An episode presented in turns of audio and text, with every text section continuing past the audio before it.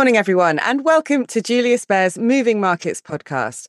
It's Thursday, the 8th of June, and my name is Helen Freer.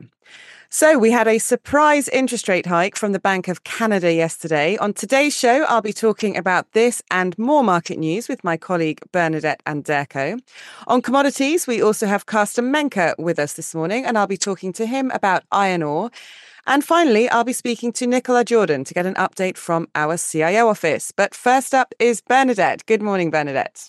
Good morning, Helen. So, Lucia mentioned in the podcast yesterday that all eyes would be on the Bank of Canada yesterday afternoon. And it's just as well that they were, really. Their move surprised markets, didn't it?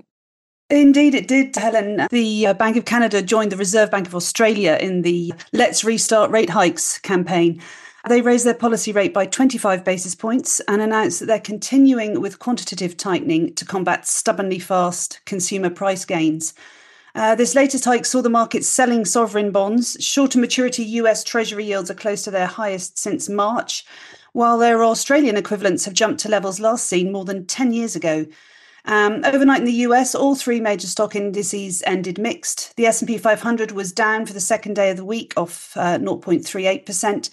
The Nasdaq Composite fell 1.29% as it had its worst day since April, but the Dow Jones uh, Industrial Average rose 0.27%. I think market participants and investors alike will be focusing on US inflation data next week now, uh, which should hopefully provide further clues on the Federal Reserve's policy path. And how have markets in Asia reacted to the news? Well, Treasury yields were little changed in Asia this morning, with the 10 year just below 3.8%, up about 10 basis points this week.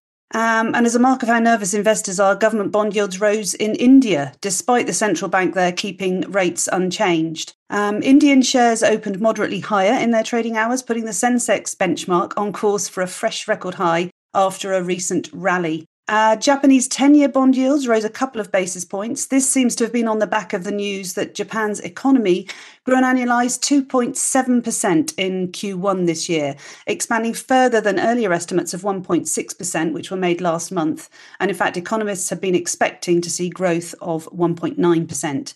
The Japanese yen strengthened to 139.98 against the US dollar shortly after the release, uh, whilst the Nikkei 225 rose 0.17%, and the Topix was up uh, 0.2%. Quarter on quarter, the economy expanded by 0.7%, which uh, beat estimates of 0.5%. What about with commodities? Anything to report there? Uh, not a lot, Helen. Um, gold advanced by 0.4%. Oil was little changed, and uh, Bitcoin is uh, hovering around $26,400. Looking to the day ahead, then, what's coming up data wise? Well, we'll have uh, Eurozone GDP coming out, Helen, as well as US wholesale inventories and initial jobless claims. And just uh, to take a look at the futures board, uh, it looks like European markets are set to open lower. That's it from me. Thank you very much, Bernadette, for the roundup this morning. Now, Carsten, great to have you on today's show. We're talking about iron ore today. Iron ore prices have been on quite a roller coaster lately. What's behind these moves? Yeah, good morning, Helen. Uh, indeed. So, prices initially uh, were lifted by hopes that China's reopening recovery would also be accompanied by a recovery in the property sector, which did not materialize. So, consequently, prices dropped by around 30% from this year's highs. They regained some lost ground more recently, rising towards uh, 100 ton dollars per ton on hopes that the current cooling of the economy would provoke a policy response by the government. And here, infrastructure investments and property market stimulus measures come to mind first, not only because of their economic relevance in China, but also due to the direct impact of such measures. And do you think these hopes will materialize? Well, infrastructure investments have already been propped up during the past few months. But the government remains very, very reluctant to provide broad based stimulus to the property market.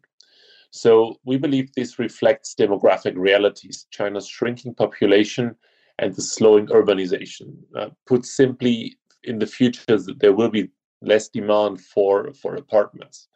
And this is why, when it comes to property market policies, the government's focus is firmly on fostering completions of existing projects rather than starting a new construction boom. And we see this as a very sensible strategy even though it means that steel consumption in China and thus the demand for iron ore from the steel mills will remain muted for the foreseeable future. So, all in all, these hopes are rather unlikely to materialize in our view. Now, earlier this week, China reported its monthly set of trade data for May. What insights did this give us for iron ore and steel? Uh, iron ore imports in May slowed seasonally. Uh, so there's a little bit of bad news, but we're still trending above the five year range, which is good news. Um, that said, we take this as a sign of restocking, as both inventories at ports and at steel mills have been declining as of late. And if we broaden the scope a little bit, uh, we saw that exports of Chinese steel products were running at the highest levels in more than five years, which actually underpins our assessment of domestic demand weakness. So, all in all, then, it sounds like you're saying don't chase the rally. Is that right? Yeah, no, absolutely. So, uh, we feel very comfortable with our established views. Uh, the Chinese property market is unlikely to stage a swift recovery, which will dampen both iron ore and steel demand in the medium to longer term. So, as a result, uh, any longer lasting price recovery still seems very unlikely in our view. And we believe that investors should not chase the rally. Um, they should also not add any other iron ore related exposure to the portfolios either, such as mining companies. Great. Thanks a lot, Carsten. Very interesting to get an update on this. And let's finish off then with you, Nicolas. Thank you for joining us this morning as well. So, what's your assessment of the current mood in markets? Yeah, good morning, Helen. Well, to be honest, we are quite astonished that so many market participants, especially on the sell side, still remain stubbornly bearish.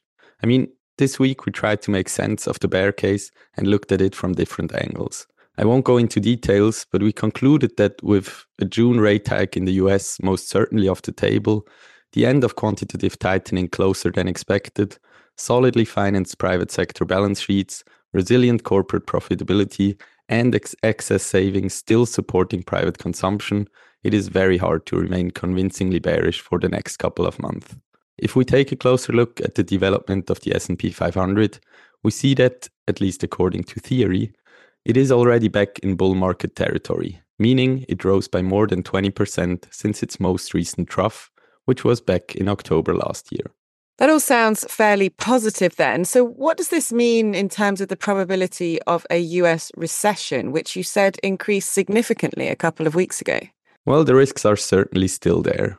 With regards to a credit crunch, we see that areas such as commercial real estate and private credit are still increasingly being challenged with tighter monetary policy, but not in the context of raising concerns about widespread systemic risks. Additionally, the events earlier this year that did raise legitimate concerns about the potential emergence of global contagion, particularly in the banking sector, were quickly resolved or simply did not materialize to the extent initially expected. I have to ask then, does that mean that the more defensive stance in portfolios wasn't actually warranted?